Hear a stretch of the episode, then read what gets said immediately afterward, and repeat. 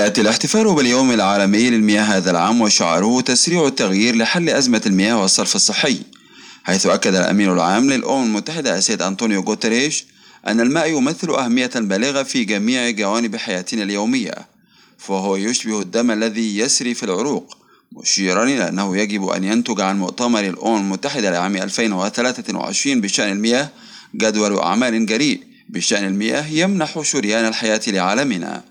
ومضى السيد أنطونيو غوتيريش قائلا: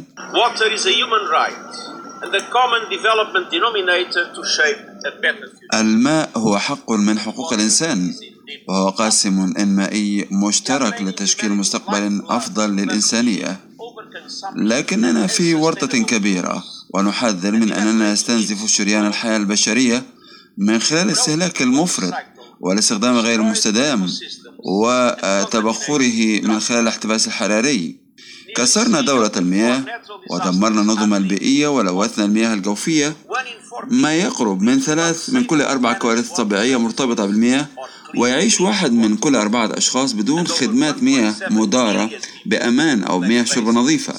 ويفتقر أكثر من 1.7 مليار شخص إلى مرافق الصرف الصحي الأساسية، ويتغوط ½ مليار شخص في العراق، وتقضي ملايين النساء والفتيات ساعات كل يوم في جلب المياه. وهناك 4 مجالات رئيسية لتسريع النتائج المتعلقة بالمياه وتغيير الوضع الحالي. أولا، سد الفجوة في مجال إدارة المياه، وفي هذا الصدد دعونا الحكومات إلى تطوير وتنفيذ الخطط التي تضمن الوصول العادل للمياه بالنسبة لجميع الناس مع الحفاظ على هذا المورد الثمين. كما دعونا البلدان أيضا إلى العمل معا عبر الحدود لإدارة المياه بشكل آمن ومشترك.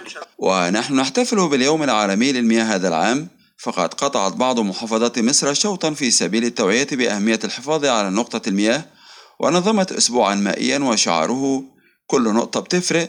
ففي محافظة أسوان تابع اللواء أشرف عطية محافظ أسوان أنشطة وفعاليات الأسبوع المائي للاحتفال باليوم العالمي للمياه، الذي يتماشى مع الحملة القومية التي أطلقها الرئيس عبد الفتاح السيسي لترشيد استهلاك المياه وتطبيق تكنولوجيا التوفير الحديثة ضمن أهداف التنمية المستدامة لعام 2030. أتوجه للمسؤولين والعاملين بخالص الشكر والتقدير على جهودهم البناءة، وكذلك لشركاء التنمية من كافة المشروعات، وخاصة المشروع السويسري ووزارة التنمية المحلية والأزهر الشريف والكنيسة والأوقاف والتربية والتعليم والشباب والرياضة والصحة والتضامن الاجتماعي، علاوة على جامعة أسوان، ليجسد ذلك ملحمة عمل مشتركة ونموذجا لروح التلاحم والتكامل والتماسك بين كافة قوى المجتمع الأسواني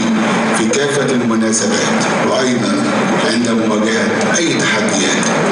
السيدات والسادة، إن هذه المبادرة الرائدة ساهمت بشكل كبير ومباشر في تكثيف حملات التوعية لترشيد استهلاك المياه. كما تنفذ يونيسف مصر مشروع القرض الدوار الذي بدأته منذ عام 2009 وحتى الآن لمساعدة الأسر الفقيرة على تركيب وصلات مياه الشرب والصرف الصحي المنزلية.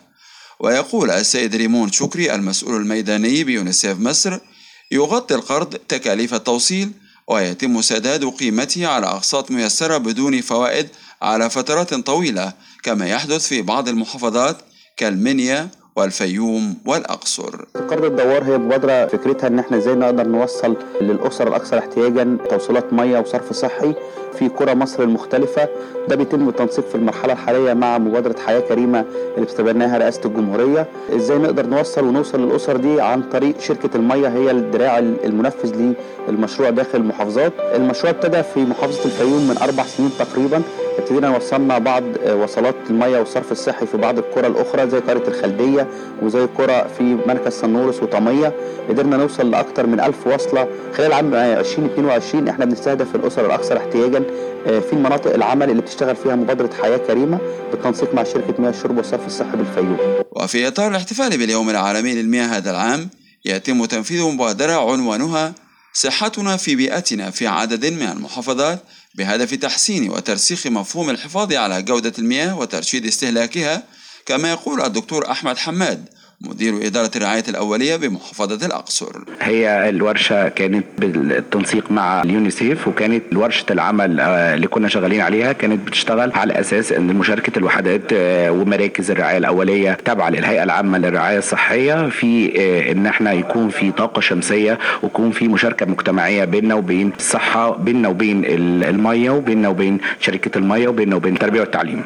كانت بتهدف إلى إنه إحنا نقدر نوصل طاقة شمسية للمنشآت التابعة للهيئة العامة للرعاية الصحية، وتم الاختيار وفقا لترشيح الأماكن. كان بيبقى عبارة عن قطاعات المحافظة كلها بيتم الاختيار منها وفقا، الهيئة بتختار الأماكن، وبعد كده بتبدأ يبقى دور الصحة، دور التربية والتعليم باختيار الوحدات والمدارس اللي مشاركة في الفاعلية. وفي محافظة أسيوط تستمر حملات توعية الطلاب المدارس وتزويدهم بالمعلومات البيئية السليمة التي تساعدهم للعيش في بيئة آمنة، وتساعدهم أيضا للحفاظ على جودة المياه، كما تقول الأستاذة غايه عطا مديرة إدارة التربية البيئية والصحية بمديرية التربية والتعليم بأسيوط. المشاركة بتاعتنا مشاركة أساسية ورئيسية، زي الطير اللي ما يقدرش يطير من غير جناحاته، الجناح بتاعنا المية والجناح التاني اليونيسف، وإحنا الطير الأساسي التربية والتعليم، إحنا الحقل الأساسي اللي الكل بيزرع فيه، نزرع عشان خاطر ولادنا، بنزرع كل المعلومات الصحية،